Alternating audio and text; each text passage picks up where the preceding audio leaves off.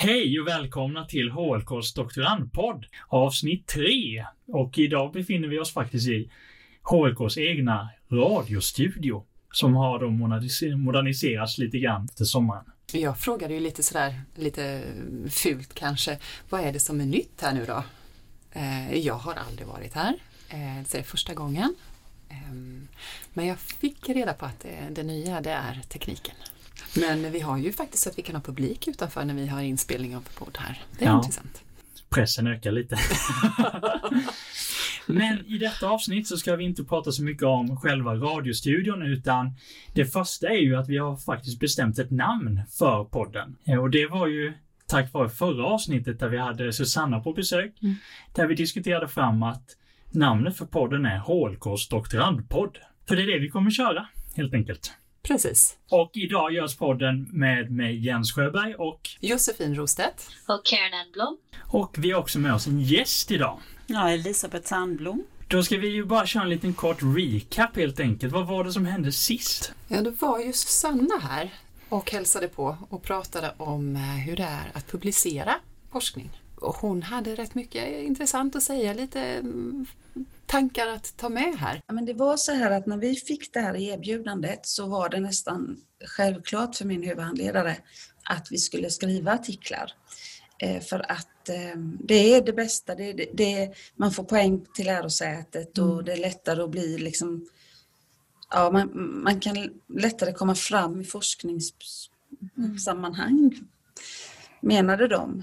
Och sen var det ju också så att eh, Robert, då, min bihandledare, eh, var också med som medförfattare till den och då var det lättare att vi skrev tillsammans. Då. Att, nej, men jag tänker att, att man ska hålla i och hålla ut lite som ett mantra för Sverige just nu att att låta också tiden ibland, får det ta tid och tänka att jag behöver inte stressa fram någonting.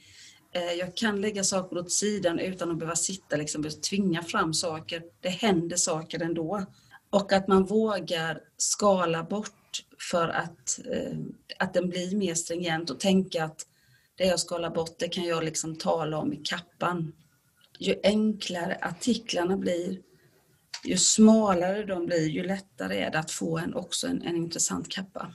Mm. Så det tar jag med mig. Ja, det låter ju jätteintressant det som eh, Susanna berättade om. Mm. Vad, vad som gäller när man ska publicera sig och vilka med och motgångar man kan möta i denna process. Precis. Och eh, Karen Ann som är med oss då eh, via länk idag. Hur, hur är det att vara iväg från HLK idag? Ja, det går jättebra. Och barnen springer omkring. De var sjuka i natt men eh, de märks inte så mycket idag. Men eh, det är roligt. Ja men skönt att de mm. ändå mm. springer omkring lite i alla fall. Det är ändå positivt. Men jag tänker på, vad har du gjort sen vi eh, körde poddavsnitt två? Jag försökte eh, med skrivning och här lite handledning med mina handledare. Så det är spännande att se det gå framåt. Hur är det med er då? Eh, jo men eh, med mig är det bra. Det är ju så att jag håller ju på och eh, påbörjar då, eller första delen av datainsamlingen så att jag håller på och liksom försöker planera in intervjuer och fundera på vilka frågor jag ska ställa och så. Eh, och samtidigt också undervisar jag så att jag har liksom två delar just nu. Utöver doktorandkursen är jag också läsare. Och Josefin? Ja, och jag håller på och eh, rodar i eh, forskningsdesignen och eh, försöker få tag på personer att följa, arbetslag att komma in på livet. Vi får se vad, vart det tar vägen men det, det är en, det är en turbulent tid i, i doktorand tiden så att säga. Det är mycket tid här. Verkligen. Mm. Och vi skulle se också ett våra doktorandgrupp på HLK träffas varann vecka nu, så vi har precis har fått våra andra doktorandfika på tisdagar. Så det var spännande. Ja, men mycket bra tillägg där, eh, Karin Och vi hoppas ju på ökat deltagande i de kommande eh, doktorandfikarna helt enkelt. Så alla andra HLK-doktorander, dyk upp på dessa fikatider. Jättetrevligt, jättegott fika. Men vi ska inte prata mer om fika utan vi ska faktiskt ägna det här avsnittet åt dig Elisabeth. Mm. Så jag tänkte börja med att ställa frågan, vem är du? Ja, det var en himla svår fråga. Visst är det eh, du, du, Tänker du nu eh, yrkesmässigt eller mer liksom bakgrundsmässigt? Eller? Vi kan börja yrkesmässigt. Ja, Nej, men yrkesmässigt så um, jag är lärare i grund och botten, eh, högstadie och gymnasielärare i engelska och tyska.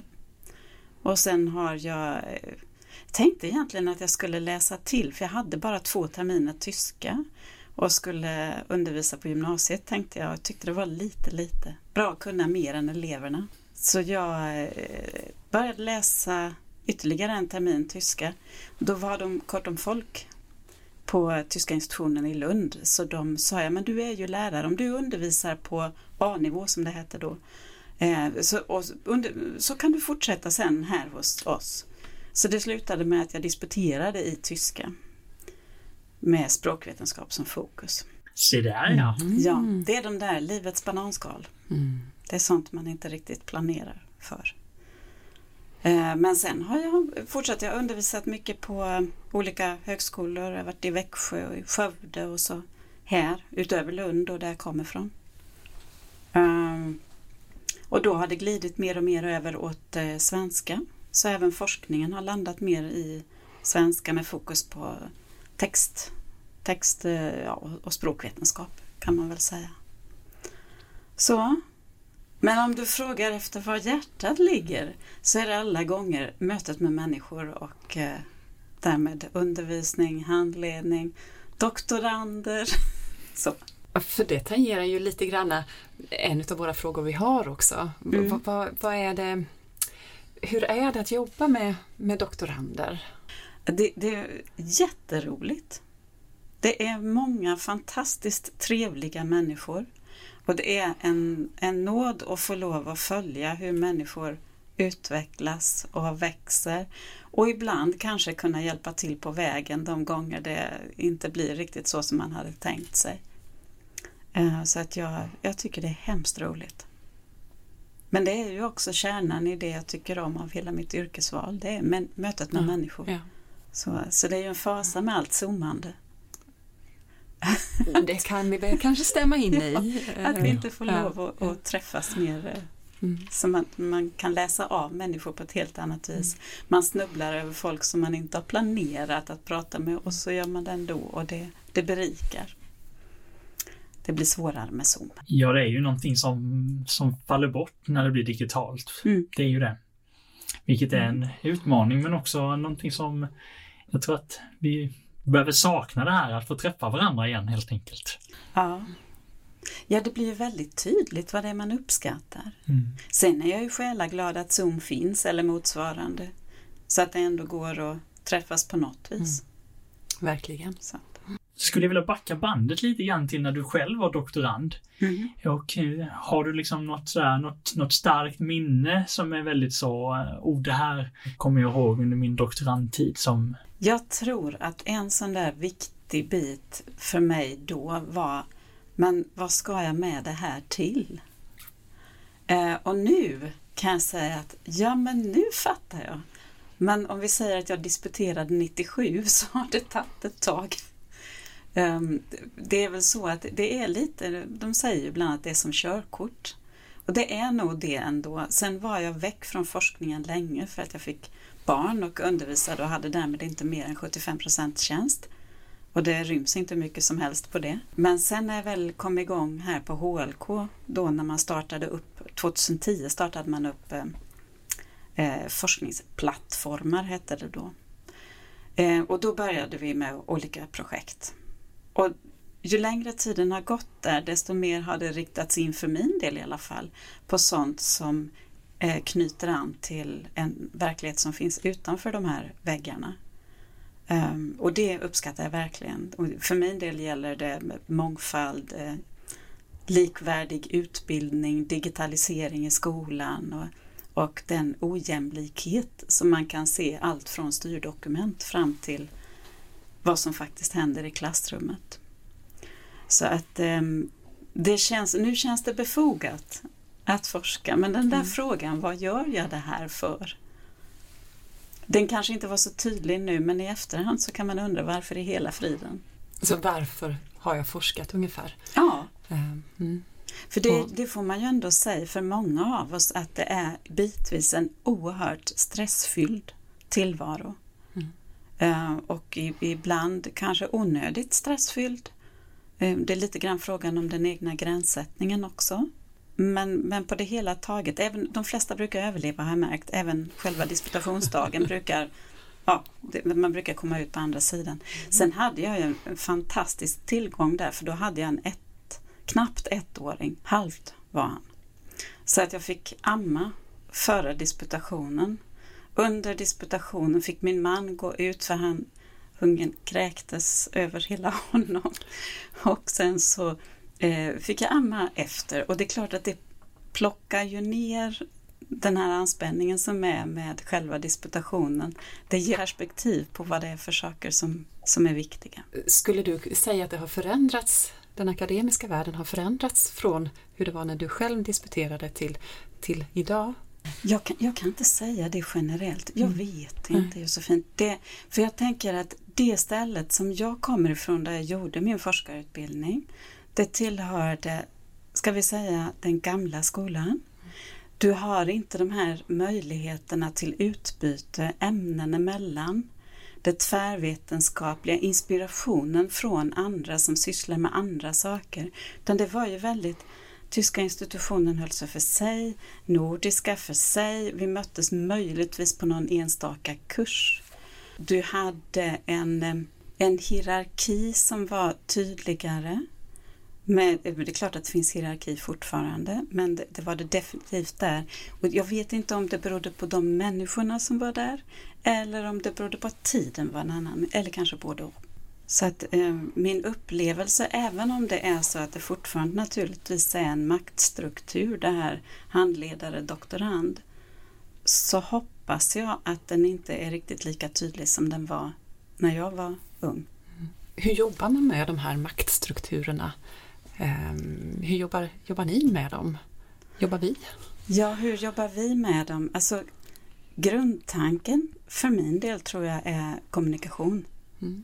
Alltså man måste ta reda på och ha öronen öppna när folk kommer med bekymmer, om de är små eller stora, att man tar det på allvar och försöker se vad finns det för möjligheter för mig att göra någonting eller gå och prata med någon som kan göra någonting. Mm. Alltså det, det, ju, det, finns ju inga sådana här patentlösningar.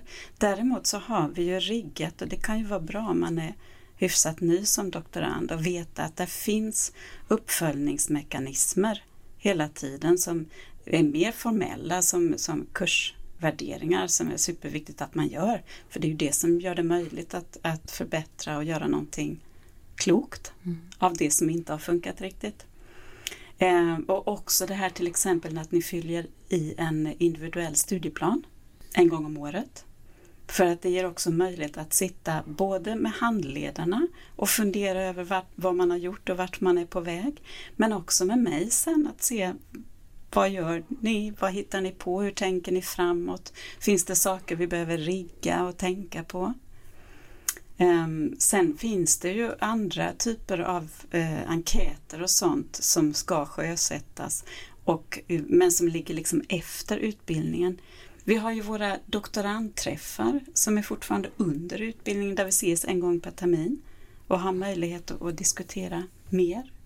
Så det finns ju många sätt att jobba med att fånga upp signaler på om någonting inte blir bra. Eh, att man tänker för lite på ett doktorandperspektiv. Doktorandorganisationen nu som ni mm. själva drar i är ju någonting som är superviktigt för att kunna kanalisera och fånga upp synpunkter. Så det finns massor man kan mm. göra. Mm. Men sen allmänt också att lyssna. Och då tänker jag att hjärtat för mötet mellan oss ja. brinner du för och eh, ja. det tänker jag att det får vi ha i åtanke. Ja, ni är så mm. välkomna. Ja, nu börjar jag ju faktiskt vara på plats lite mer igen efter mm. våren så det går ju att ramla in och kolla om jag är där. Och annars så är det ju lätt att ordna både telefon och mail och Zoom och allt vad man kan hitta på för att hinna pratas vid. Ja, men jättespännande att höra. Jag tänker på en sak som vi har funderat lite grann på är ju vad är det för typ av doktorander som finns här på HLK? Tänker du som alltså hur man är finansierad egentligen då? Ja, det kan ju vara en aspekt. Det är ju ofta det det är kopplat till. Och då finns det ju dels regelrätta doktorandtjänster där man har eh, Eh, man har en tjänst under den tid som man håller på med sin forskarutbildning. Och en del är ju kopplade på något vis till en adjunktjänst i botten här på HLK och andra har kommit frävt utifrån ehm, till de här doktorandtjänsterna.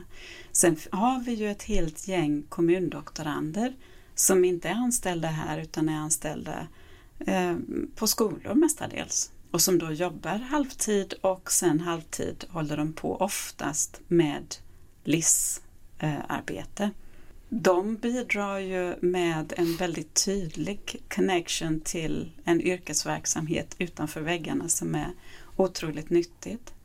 Ehm, den här connection, det måste inte bara ha med skolan att göra utan ni har ju folk även på medie och kommunikationsvetenskap till exempel som lite grann står spagat mellan HLK och till exempel Länsstyrelsen då, Klimatrådet. Jag tänkte på en sak där med kommundoktorander till exempel. Hur kommer det sig att de bara gör en list då och inte gör en full ja, det, det är en eh, bra, Ja men det är en himla bra mm. fråga. Alltså, det är skolorna, kommunerna som finansierar dem. Och i kommunsvängen så att säga så har du en väldig glädje av en LIS. Du kan ha ett lektorat, gymnasielektorat, du kan få forskning i din tjänst. Sen är det ju många som ändå vill i ytterligare ett steg sen gå vidare och ta en doktor. Och det har vi också exempel på bland våra doktorander, folk som, som fortsätter sen. Men ofta är det ett rätt lagom kliv för att man inte heller vet riktigt hur mycket man orkar med. Det, det är inte helt lätt att försöka jobba halvtid och plugga halvtid. Man kan väl säga att summan sällan är hundra. Känner igen det där? Mm, jag tänker att det är nog många som gör. Det är väl en av de bitarna som man kontinuerligt får, får kämpa med för att folk ska få en dräglig vardag. Att se att det inte svämmar över av till exempel undervisning då utan att, man, att det finns klara pass där man kan jobba mer med det ena eller med det andra men inte hela tiden hoppa mellan. Det blir jobbigt. Mm, ja, det är verkligen en utmaning att försöka fokus, hitta sitt fokus så att det inte blir för mm. splittrat helt enkelt. Mm. Du står ju mitt i det nu. Ja, jag står ju mitt ja, i det. Det du också Josefin. Ja, fast jag känns som jag har pratat med dig idag igen så känns det som att du har mycket just, just nu. Jag får mer i runt jul där, då får jag mitt. Ah, mm. Så just nu kan jag fokusera på mina kurser och eh, på, på att hitta platser och göra fältarbete på. Mm. Ja, för det tar ju lite tid att få den här äh, ingången till själva fältarbetet att komma åt där man vill samla in data också. Det är inte bara självklart alltid. Mm. Det finns väl undantag och så men äh, för min del har det ju också tagit ganska mycket tid att mm. komma in i polisens äh, verksamhet att liksom få det tillträdet och sen ska man då därefter börja mm. planera mm. så att det är klart att det, det tar ju tid. Mm. Är det mycket att bygga upp förtroendet för en själv som, som person? Att komma in så att folk vågar öppna upp och, och dela med sig av, mm. av sitt. Precis. Det går ju inte bara att klampa in och säga nu vill jag göra forskning här. Nej. Utan Nej. Det, det, känner, vi, känner vi nog alla igen att mm. eh, här behöver man nog lyssna in. Ja. Och det knyter ju återigen tillbaka till det här med att liksom kommunicera och mm. mötas i mm. olika mm. sammanhang och känna in och, och, som du nämner också det här med förtroende, att bygga upp ett förtroende mellan varandra för att mm. Man, man kan inte bara så, nu ska jag göra detta, nu får ni ställa upp. Då, då kan det ju bli andra konsekvenser istället. Ja, ja visst. visst. Karin har du någonting som du vill eh, lägga till? Du sitter där. Nej, jag bara ja, suckar upp och lyssnar. Alltså, den här, jag tycker det är jättesvårt att uh, ja, hitta den här balansen mellan allt. Jag undrar om Elisabeth har någon tips och tricks att hitta den här balansen mellan att ja, forska och eh, alla de andra grejer som kommer med att vara en doktorand. Karen Ann, jag önskar att jag kunde bara säga, men naturligtvis, bara gör så här. Men eh, jag har faktiskt en grej som jag vet att jag har tipsat rätt många kollegor om och det måste inte ha att göra med doktorandutbildning. Eh, det är ett A4-ark med rutor för måndag, tisdag, onsdag, torsdag och fredag. Från sju till åtta på kvällen kanske. Och sen drar jag streck och skriver vad jag gör under dagen. Eh, och det här låter väldigt nördigt, men jag är nog lite nördig. Ehm, och sen räknar man på hur mycket har jag lagt på forskning Och vilka projekt har jag lagt det på? Hur mycket har jag lagt på att vara utbildningsledare? För där har man ju en viss tid. Jag har till exempel just nu 45 procent av min tjänst på det. Och då, då kan man ju lite grann se, har jag lagt för mycket nu så får jag dra ner lite och låta en del saker ta lite längre tid. Och jag tänker just när man har det här med undervisning och forskning eftersom det dåliga samvetet inte sällan är en sak som bekymrar och, och skaver så kan det faktiskt lätta en del när man ser att nej, men jag har faktiskt gjort det jag ska. Sen vet jag också att ibland är det mindre tidsorienterat vad det är man jobbar med och mer att resultatet måste fram mm. oavsett hur lång tid det tar. Men det kan ändå hjälpa till lite grann att, att uh, rensa i, i vardagen, att få överblick inte minst. Det tycker jag är det som stressar nästan mest när jag tappar överblicken när det är för många bollar samtidigt. Jättebra. Jag undrar hur du uh, avkopplar från arbetet också när du kommer hem och är det någonting att du gör att ja, njuta i din fritid? Ja, men det gör jag ju. Jag, jag lagar väldigt gärna mat och tittar på matprogram, apropå nörderier. Det ingår där. Eh, jag målar en del, inte estetiskt utan bara huset. Eh, senast skrapade fönster och målade med rå linolja för att inte karmarna ska gå sönder. Um, ja, jag är mer. Eh, jag försöker med lite husmorsgympa ibland. Inbillar mig att jag åtminstone ska försöka låta bli att bli till en stel pinne. Husmorsgympa? Ja, det, det, är helt enkelt så att jag har aldrig i mitt liv varit på ett gym mm. apropå konstiga saker. Så, så jag gör min gympa hemma. Men det, det är kanske också ett tips när man blir för stressad. Att försöka låta bli att ge avkall på motionen. För det gör så oerhört mycket för både fysiskt och psykiskt välmående. När man börjar deppa ner sig, se till att hålla på motionen för det motverkar. Du Jens, då är ju din att du skaffade hund.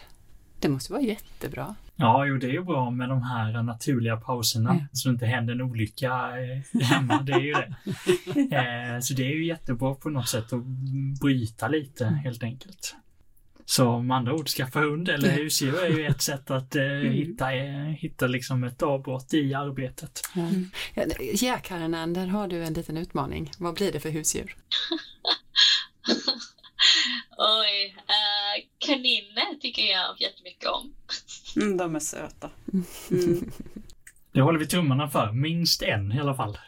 Ja, det kan vi uh, hålla tummarna för. Ja, och lite hinder och sånt där så du kan hoppa ja, precis. med kaninerna. Agility med kanin ja. kanske. Ja. Jag tänkte på en fråga. Är det några nya doktorander på ingång till eh, Ja, men det är det. Och det är jättekul. Roligt. Ja. Två stycken som jag vet eh, i nuläget. Och det, dels så är det en som kommer att vara knuten till Upgrade. Eh, och mycket, ska vi säga, digitalisering och lärande åt det hållet. Vårt strategiska projekt Lead Me. Så. Och sen har vi en tjej från Brasilien som du alldeles säkert vet Jens, som kommer, hon är MKV-are. Eh, hon kommer första december och ska vara ett halvår hos oss och sen åker hon tillbaka till Brasilien och disputerar där 2022 om allt går som planerat. Man kan väl säga att det har varit en, en lång resa mot att få till stånd detta eftersom det krävs en del administrativa strukturer som, som har behövt arbetas fram allt eftersom. Men jag hoppas ju att detta ska kunna ge oss möjlighet till fler sådana här eh, utbyten. Det är alltid bra med lite input från, från andra håll. Och sen har vi eh, förhoppningsvis på gång också folk som kommer att jobba med inriktning mot pedagogik, didaktik med fokus på förskolan. Eh, och det är då i samarbete med tre olika kommuner. Där är processen inte lika långt kommen så det är liksom för mig inga fysiska personer än som jag vet något om. Men de, de andra två vet jag något om. Så det ska bli väldigt roligt. Så får vi presentera dem när de dyker upp här sen så ni lär känna dem. Ja, men det ser vi fram emot. Det ser vi verkligen fram emot och då ska vi också tvinga in dem i podden också så att de får presentera lite Ja, grann vilka jajamän. de är. Det är bra. Men kul att det händer lite, det är ju jättespännande. Mm. Har vi några fler frågor här innan vi funderar på att kanske runda av dagens poddande? Jag tycker att det finns jättemycket frågor för du pratar om olika forskarmiljöer här som Mm. Upgrade och LeadMe. Men jag tänker att eh, det här är ju hela själva den organisationsdelen Mm. skulle jag gärna ägna mer tid åt och få lyssna till. Men det är som sagt, det kanske får ta det ett annat. Eh, Nej, men jag, jag tänker att en jättebra grej vore väl bjuda in Ylva, vår forskningschef, mm. Och be att hon berättar lite hur det hänger ihop. För det är inte så himla lätt att få överblick, säger jag som ändå har sett en del från, från insidan. Så det, det är nog nyttigt att få lite hjälp och se. Om inte annat så kanske man kan hitta intressanta perspektiv i andra grupperingar än de man är van vid. Där man skulle kunna få lite matnyttiga kontakter. Mhm. Mm. Men vi fick alltså en, en, ett förslag på en gäst här och det tycker jag är jättebra. Att vi får det från någon, någon som är här och hälsar på, som gästar oss. Det är jättebra. Men det här var allt för denna gången och eh, ni hittar podden här där ni hittar andra poddar helt enkelt. Och vi tackar så mycket för oss och tackar Elisabeth för att du ville vara med idag. Mm, tack för att jag fick komma. Mycket trevligt.